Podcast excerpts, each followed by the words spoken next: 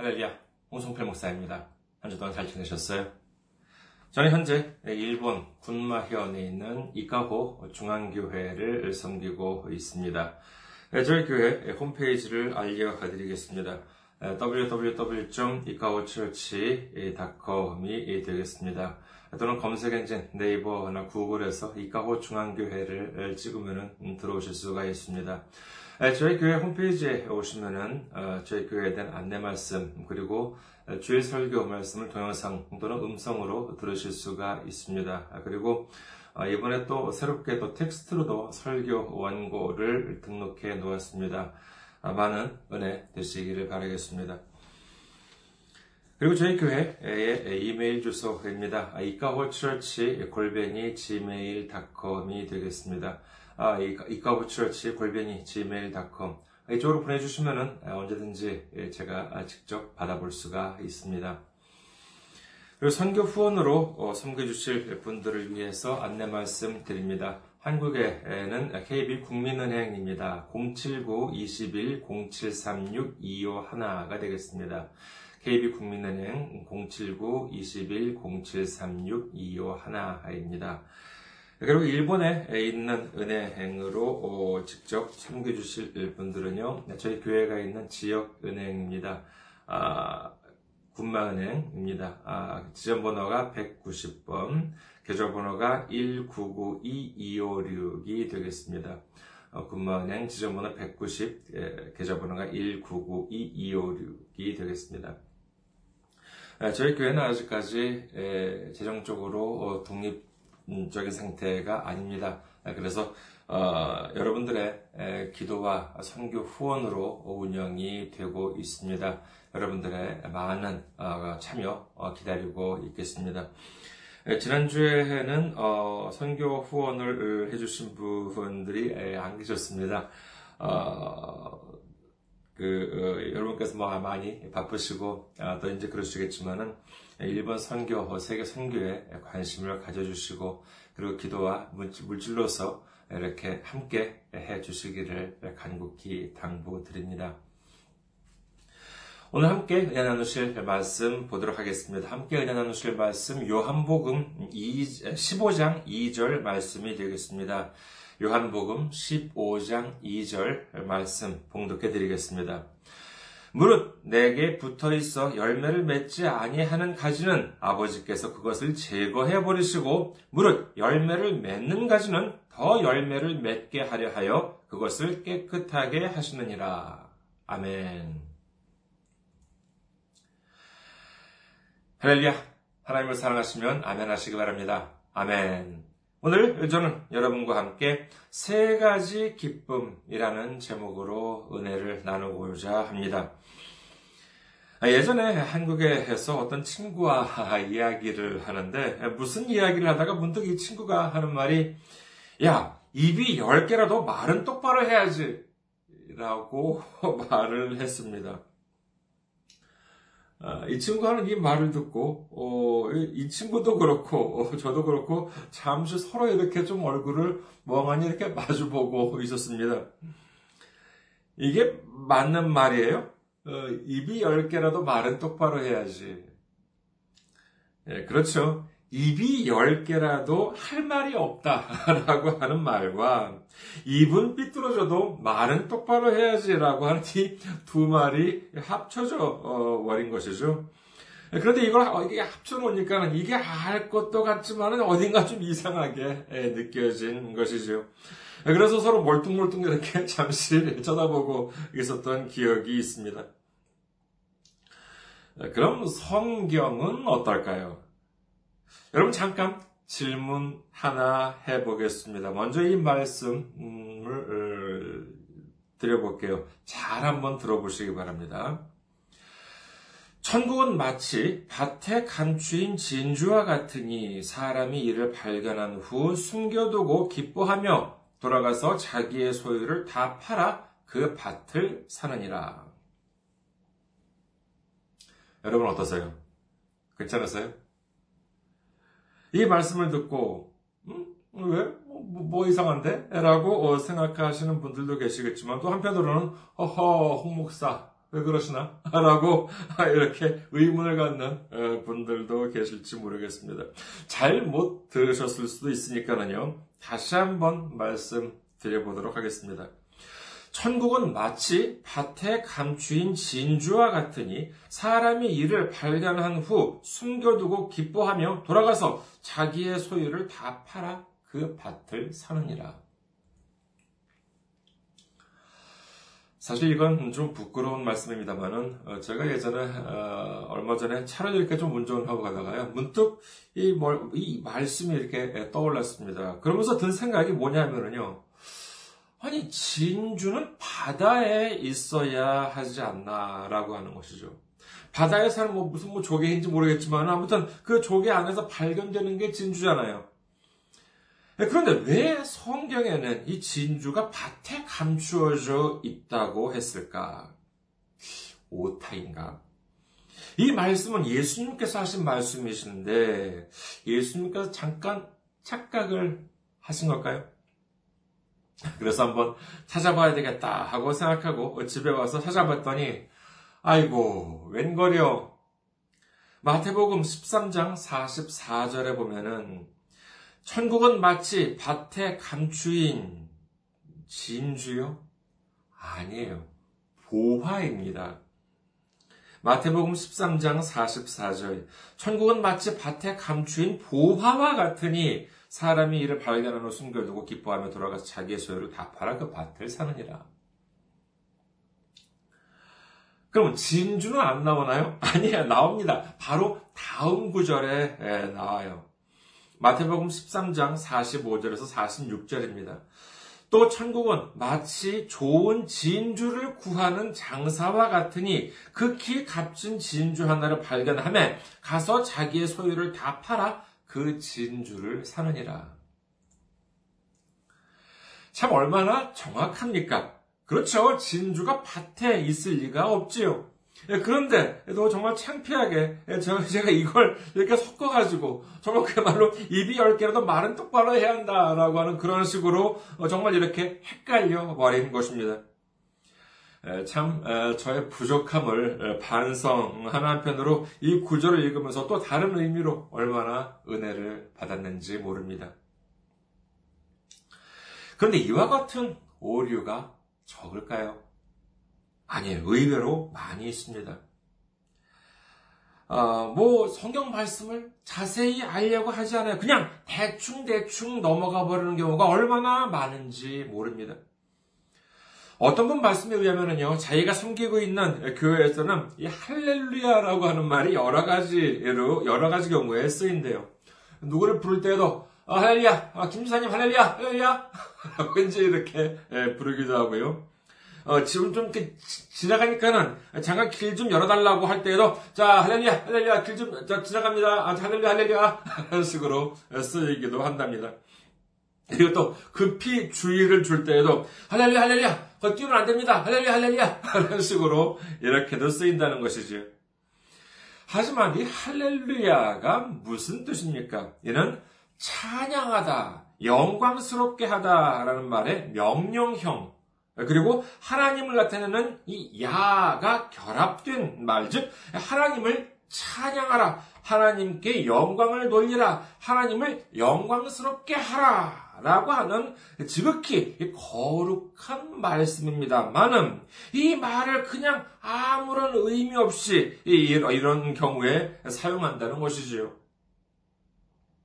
여러분, 성경은 그냥 막연하게 추상화처럼 적힌 책이 아닙니다. 자세한 의미를 몰라도 그냥 뭐 느낌만으로 알기만 하면 되는 그런 책이 아니에요. 오히려 대단히 치밀하고 정교하게 만들어진 반도체 정밀기기와도 같은 것입니다. 텔레비전 같은 데서 보면은요, 어, 이게 첨단 기기를 만드는 곳에서 일하는 사람들은 어떻습니까? 정말 머리부터 발끝까지 정말 이렇게 모두 신경을 쓰지요. 작은 먼지라도 들어가면 큰일 납니다. 제대로 작동하지 않기 때문인 것입니다. 이를 성경적으로 표현하면 다음과 같습니다. 베드로 후서 1장 20절에서 21절.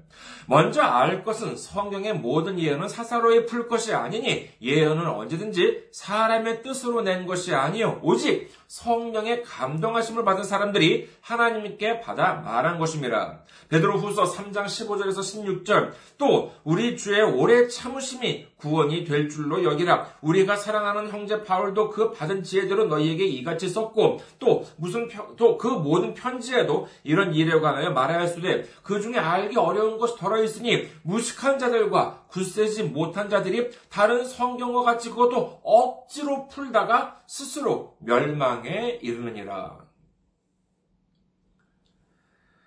바로 그렇기 때문에 이 성경을 아무데나 대충대충 갖다 붙인다고 모두 하나님의 말씀이 되는 것은 아닙니다. 오히려 멸망할 수도 있다. 아, 이런 식으로 엄히 분명히 기록하고 있는 것입니다. 저희 교회에서는 홈페이지 www.일가호처치.com 이 홈페이지 말고도 어, 그 별개로 네이버 카페에도 운영을 하고 있습니다만은 며칠 전에 어떤 신흥 종교 집단에서 어떤 걸 하나를 제 카페에 올렸습니다. 그 글은요 그 단체 교주 명의로 되어 있었습니다만은 이런 걸로 시작합니다.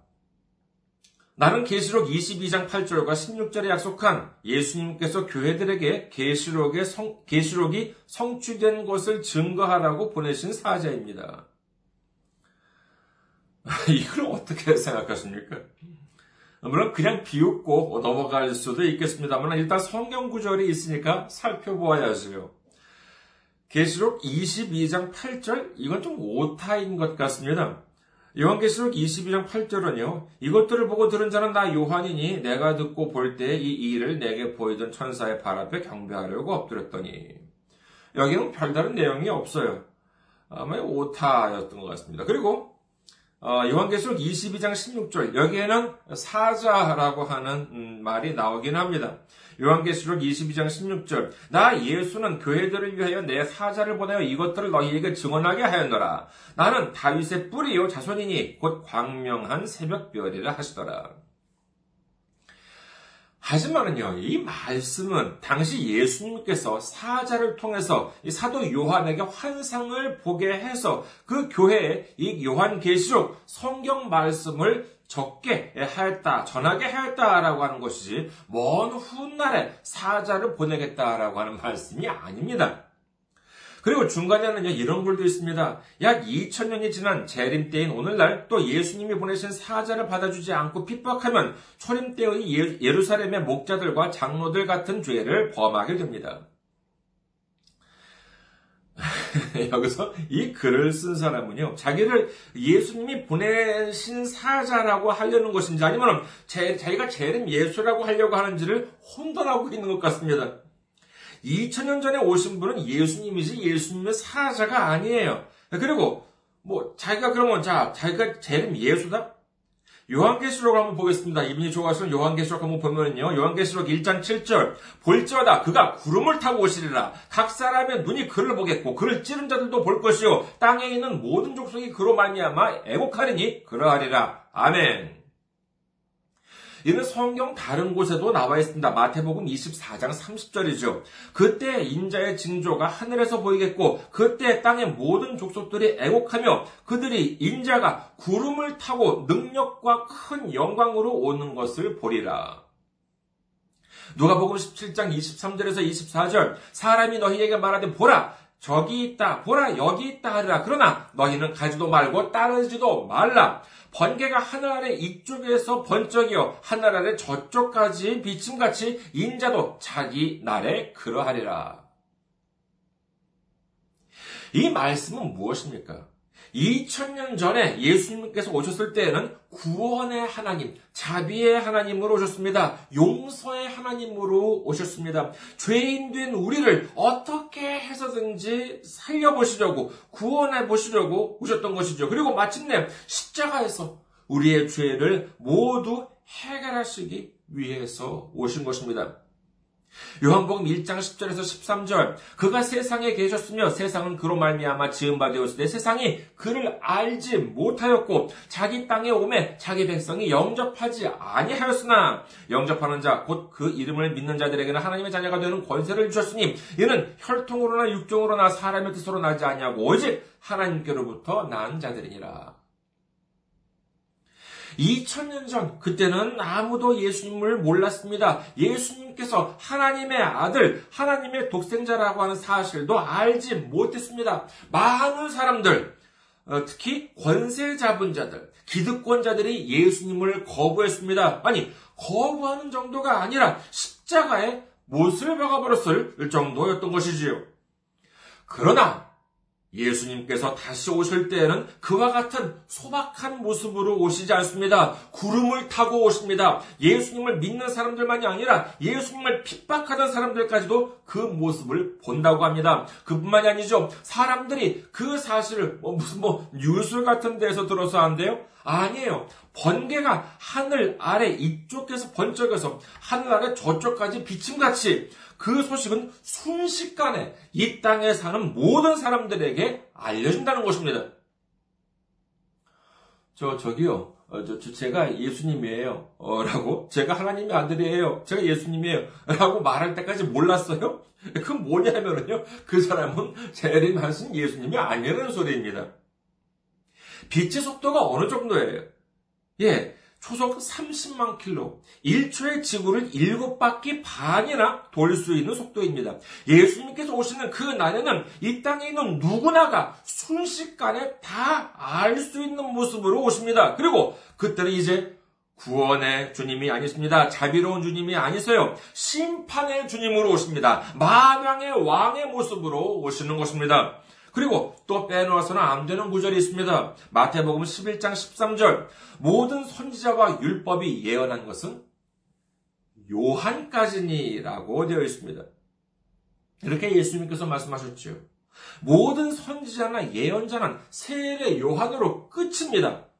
과거에는 몇몇 제한적인 사람들만을 하나님께서 이렇게 선택해서 사용하셨지만 사도행전 2장에 나오는 성령 강림 사건 이후에는 성령님께서 직접 우리 한 사람 한 사람을 통해서 역사하시는 걸 믿으시기를 주님의 이름으로 축원합니다. 이러한 내용을 바탕으로 해서 아까 그 글을 보면은요 어떻습니까?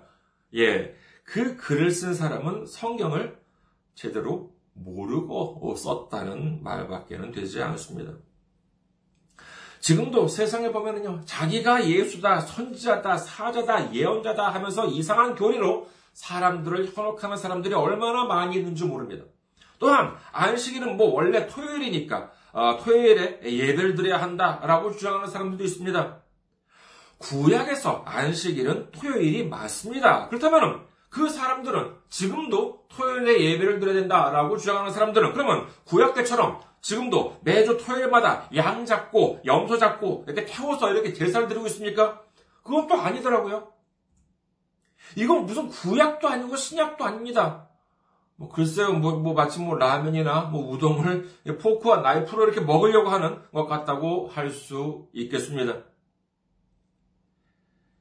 이와 같은 일은 온전히 신약을 인정하지 않으려는 일이요. 신약을 인정하지 않는다는 것은 예수님을 인정하지 않는다는 말이 되고 마는 것입니다. 그런데 더욱 심각한 것은 이런 오해가 이런 이단이나 신흥 종교에만 있는 것이 아니라는 점입니다. 마가복음 8장 34절입니다. 마가복음 8장 34절. 무리와 제자들을 불러 이르시되 누구든지 나를 따라오려거든 자기를 부인하고 자기 십자가를 지고 나를 따를 것이니라. 예수님께서는 이렇게 말씀하셨습니다. 자, 그러면은 이 말씀은 어떻습니까? 여러분께서는 이 말씀을 어떻게 이해하고 있습니까? 잠시 한 3분 정도 좀 부흥의 모드로 어, 한번 해보도록 하겠습니다. 여러분 부흥회 좋아하시죠? 부흥의 모드로 한번 어, 해보도록 하겠습니다. 어, 준비되셨습니까? 자, 부흥회요. 3분 정도만 부흥회입니다. 자, 그럼 시작해보도록 하겠습니다. 여러분, 주님을 사랑하시면 아멘 하시기 바랍니다. 목소리가 작아요. 더 크게. 자, 더 큰 소리로 주님을 사랑하시면 아멘 하시기 바랍니다. 아멘. 할렐루야. 여러분, 예수님께서는 우리의 죄를 위해서 채찍에 맞으시고 가시관을 쓰신 채로 피범벅이 되어서 골고다로 행하는 길을 십자가를 짊어지고 올라가셨습니다. 너무나도 괴롭고 너무나도 힘들어서 몇 번이고 이리 쓰러지고 저리 쓰러지고 그러셨습니다. 그러나 우리를 위해서 우리 죄악을 해결하기 위해서 넘어지면서도 쓰러지면서도 올라가셨던 것입니다. 여러분, 예수님께서는 말씀하십니다. 자기를 부인하고 자기 십자가를 지고 주님을 따르라고 말씀하십니다. 믿으시면 아멘 하시기 바랍니다. 그렇습니다. 그 길, 예수님께서 올라가셨던 그 고난의 길, 그 고통의 길, 우리도 함께 하자고 말씀하십니다. 그 길은 주님께서 가셨던 길입니다. 그 길을 우리도 함께 올라가야 한다고 성경은 말씀하고 계십니다. 고린도전서 1장 18절, 십자가의 도가 멸망하는 자들에게는 미련한 것이죠. 구원을 받는 우리에게 하나님의 능력이라 믿으시면 아멘 하시기 바랍니다. 아멘. 그렇습니다. 남들은 비웃더라도, 남들은 미련하다면서도 손가락질하면서라도 우리는 그 고난의 길을 십자가 십자가를 짊어지고 올라가야 하는 것입니다. 고통이 있더라도 어려움이 있더라도 그 길을 가야 하는 것입니다. 여러분 어떠한 고난이 닥쳐오더라도 어떠한 고통이 우리를 막아선다 하더라도 우리 모두 예수님께서 오르는 그 길을 주님의 십자가를 짊어지고 올라가는 우리 모두가 되시기를 주님의 이름으로 축원합니다. 어떠십니까? 괜찮았어요? 이런 내용과 비슷한 말씀, 음, 교회에서, 어, 교회 어느 정도 다녀보신 분들은 아마 들어보신 적이 있으시지 않을까 합니다. 제가 지금 드린 말씀, 괜찮습니까? 이대로 그냥 설교를 마쳐도 어, 괜찮겠어요? 만약에 괜찮다고 생각하시는 분들께 여쭙겠습니다. 예수님께서, 여러분께서 이제 여러분께서 자, 예수님을 믿으라고 전도를 하려고 해요. 그러면은 지금 제가 드린 말씀, 예수님을 믿는다는 것은 고통과 고난의 길, 예수님께서 올라가셨던 그 힘든 길을 올라가야 한다는 것, 그와 같은 말씀을 하시겠습니까? 안 하시겠습니까? 하실 건가요? 예수님을 믿는다는 것은요, 가시관을 쓰고 채찍에 맞으면서 피범벅이 된 채로 십자가를 짊어지고 골고다 언덕길로 올라가는 것 같은 거야. 그렇게 전도하시겠습니까? 그러면 그걸 듣는 사람이, 아하, 예수님을 믿는다는 것은 정말 멋진 거구나. 라고 생각해 줄까요? 잘 안 될 것 같아요? 그러면 원래 예수 믿는 이 일은 힘들고 어렵고 고통과 고난이 동반되지만 이 사실을 숨기겠습니까? 그냥 좋은 것만 이야기하고 어떻게 해서든지 교회에 나오게 만드실 건가요? 여러분, 만약에 그렇게 생각하고 그렇게 행동하신다면 이는 사기입니다. 그렇잖아요. 이는 거짓말하는 것, 속이는 것이지요. 우리가 예수님을 믿는다는 것은 예수님께서 겪으셨던 고통과 고난을 우리도 함께 겪는 것을 말하는 것입니까? 아닙니다. 절대로 아닙니다. 왜 아니에요? 예수님께서 그와 같은 고통과 고난을 겪으셨던 이유가 무엇입니까? 예수님께서 채찍에 맞으시고 가시관을 쓰신 채로 십자가를 짊어지시고 그 겪으셨던 그 고통, 예수 십자가에 못 박히시고 죽으셨던 그 고통을 당하신 이유가 무엇입니까? 그렇습니다. 우리가 그런 고통과 고난을 당하지 않게 하기 위해서 대신 당해주신 것입니다. 그런데도 불구하고 우리도 똑같은 고통과 고난을 당해야 한다? 이는 그야말로 예수님의 십자가를 부인하는 것이나 마찬가지입니다. 예수님이 어떤 고통을 당하셨던지 간에 나도 똑같은 고통을 당해야지만 한다 라고 하는 것은 예수님의 십자가의 공로를 모두 없었던 것으로 하자 라고 하는 말이 아니고 무엇이겠습니까? 그렇다면 예수님께서 말씀하신 이 십자가를 매라라고 하는 것은 무엇입니까? 이는 다름 아닌 복종을 말씀하고 계신 것입니다. 빌립보서 2장 6절에서 8절 그는 근본 하나님의 본체시나 하나님과 동등됨을 취할 것으로 여기지 아니하시고 오히려 자기를 비워 종의 형체를 가지사 사람들과 같이 되셨고 사람의 모양으로 나타나서 자기를 낮추시고 죽기까지 복종하셨으니 곧 십자가에 죽으심이라. 예수님께서는 아버지 하나님의 말씀에 복종하시고 십자가에 달리셨습니다. 하지만 그렇다고 우리도 모두 예수님처럼 십자가에 달려야 한다는 것은 아닙니다. 예수님께서 복종하셔야 할 부분이 있었다면 우리도 복종하여야 할 부분이 있다는 것입니다. 하지만 예수님은 아, 예를 들어서 정말 지구보다도 더 큰 바위, 태양보다도 더 큰 바위를 옮겨 놓으실 정도의 너무나도 힘든 복종이셨다면 우리는 그저 작은 돌멩이 하나, 무슨 모래알 하나 정도를 옮기는 정도, 그야말로 흉내만 내는 정도로 충분하다는 것입니다. 빌보서 4장 4절 주 안에서 항상 기뻐하라. 내가 다시 말하노니 기뻐하라. 그렇기 때문에 우리는 고통과 고난에 시달리는 것이 아니라 주님 안에서 기뻐할 수 있다고 믿으시기를 주님의 이름으로 축원합니다.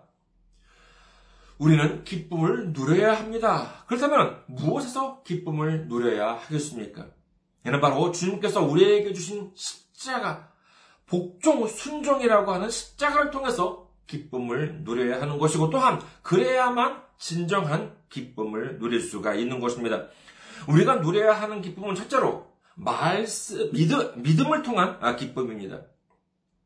이 믿음을 통한 기쁨이란 무엇이냐? 우리는 우리의 죄로 말미암아 스스로 멸망할 줄 알았는데 예수님이 십자가 위에서 우리의 모든 죄를 대신 해결해 주셨다는 믿음, 예수님을 믿으면 예수님을 통해서 우리는 구원에 이르고 하나님 나라에 들어갈 수 있다는 이 믿음을 통해서 기쁨을 얻어야 한다는 줄, 얻어야 하는 줄 믿으시기를 주님의 이름으로 축원합니다. 두 번째는 말씀을 통한 기쁨입니다. 우리가 예수님을 무엇을 통해서 알게 되었습니까? 영화요? 드라마요?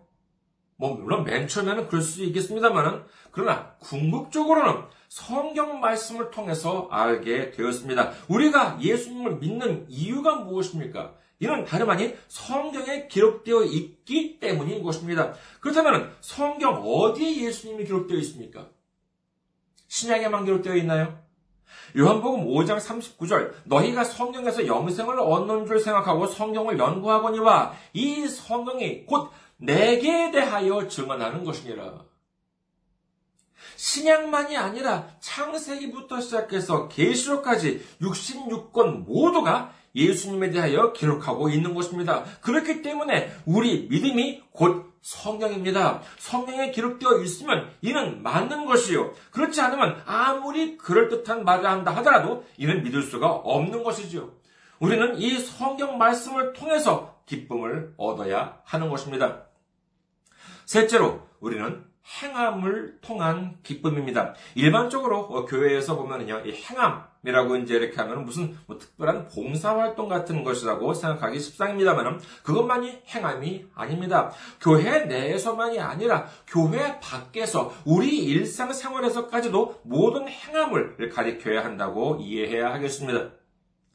행함에 대해서 예수님께서 말씀하십니다. 마태복음 7장 24절에서 27절. 그러므로 누구든지 나의 이 말을 듣고 행하는 자는 그 집을 반석 위에 지은 지혜로운 사람 같으니 비가 내리고 창수가 나고 바람이 불어 그 집에 부딪히되 무너지지 아니하나니 이는 주춘을 반석 위에 놓은 까닭이요. 나의 이 말을 듣고 행하지 아니하는 자는 그 집을 모래 위에 지은 어리석은 사람 같으니 비가 내리고 창수가 나고 바람이 불어 그 집에 부딪힘에 무너져 그 무너짐이 심하니라. 주님의 말씀, 성경 말씀을 듣기는 들었지만 그것으로 어, 그것으로 끝 아무런 행함이 없다면 이는 금방 무너져 내리는 집이나 마찬가지라고 예수님께서는 말씀하고 계십니다. 바로 이 행함 속에 우리는 기쁨을 누리고 어, 기쁨을 누리는 여러분 되시기를 주님의 이름으로 축원합니다. 이 믿음과 말씀과 행함 이는 씨와 밭과 가꾸기라고 할 수가 있습니다. 우리가 자 믿음이라고 하는 씨를 사왔습니다. 그러면 다음에 어떻게 해야 하냐라고 하면 이 씨를 심을 밭을 구해야 하겠지요. 이것이 바로 말씀입니다. 우리의 믿음, 예수님을 구주로 영접한 그 믿음을 심을 밭이 바로 말씀인 것입니다. 자, 이제 씨도 샀고 밭도 밭도 구했습니다. 그럼 이제 끝이에요. 아니에요. 이것을, 이 씨를 심어야 합니다. 이 씨를 밭에 심고, 그리고 물을 주고, 비료도 주고 해서 갖고 오야지요. 고린도전서 3장 6절 나는 심었고 아볼로는 물을 주었으되 오직 하나님께서 자라게 하셨나니 믿음이라고 하는 씨를 말씀이라고 하는 밭을 구하여 행함으로 심고 왔을 때 마침내 하나님께서 자라게 하셔서 마침내 큰 수확을 얻을 수 있도록 역사해 주신 줄 믿으시기를 주님의 이름으로 축원합니다. 여러분, 왜 씨를 가지고 있으면 기쁩니까? 예, 그 씨로 인해서 수확을 할 수 있다는 소망을 가지게 되기 때문에 기쁜 것입니다. 왜 밭을 구하면 기쁩니까? 그 밭을 통해서 수확을 할 수 있다는 소망을 가지게 되기 때문에 기쁜 것입니다. 왜 물을 주고 가꾸면 기쁩니까? 밭에 씨를 심고 가꾸면 자라난 그 후에 큰 수확을 할 수 있다는 소망을 가지게 되기 때문에 기쁜 것이지요. 그런데 여기에 하나라도 빠졌다고 생각해 보십시오. 씨가 없어요. 그러면 아무것도 없는 벌판 밭만 열심히 가꾼다고 수확할 수 있겠습니까? 아, 아니에요. 없습니다. 씨가 있는데 심을 밭이 없어요. 그러면 물을 주고 어, 어, 물을 줄 수도 없고 가꿀 수도 없습니다. 씨가 있고 밭이 있어서 씨를 밭에 심었지만 물도 주지 않고 가꾸지도 않았어요. 그러면 어떻게 됩니까? 조금 자라다가 시들어 버리고 말 것입니다. 우리의 복종은 예수님께서 허락하신 우리의 복종 이는 믿음과 말씀과 행함 이죠. 이 세 가지 믿음과 말씀과 행함이 기쁜 이유는 바로 이 세 가지를 통해서 큰 수확을 얻을 수 있다는 소망을 가지기 때문인 것입니다. 오늘 말씀을 다시 한번 보시겠습니다. 요한복음 15장 2절입니다. 무릇 내게 붙어 있어 열매를 맺지 아니하는 가지는 아버지께서 그것을 제거해 버리시고 무릇 열매를 맺는 가지는 더 열매를 맺게 하려 하여 그것을 깨끗하게 하시느니라. 누가복음 6장 43절에서 45절도 보겠습니다. 못된 열매 맺는 좋은 나무가 없고 또 좋은 열매 맺는 못된 나무가 없느니라. 나무는 각각 그 열매를 안하니 가시나무에서 무화과를 또는 찔레에서 포도를 따지 못하느니라. 선한 사람은 마음에 쌓은 선에서 선을 내고 악한 자는 그 쌓은 악에서 악을 내나니 이는 마음에 가득한 것을 입으로 말함이니라. 열매는 정직합니다. 나쁜 열매를 맺으면 하나님께서 버리시지만 좋은 열매를 맺는다면 우리는 하나님으로부터 크나큰 상을 받게 되는 것입니다. 이제 믿음과 말씀과 행함이 주는 소망을 통해서 하나님께서 주시는 크나큰 수확의 기쁨, 30배, 60배, 100배, 300배, 600배, 1000배 되는 기쁨을 누리시는 우리 모두가 되시기를 주님의 이름으로 축원합니다. 감사합니다. 항상 승리하시고 건강한 모습으로 다음 주에 뵙겠습니다.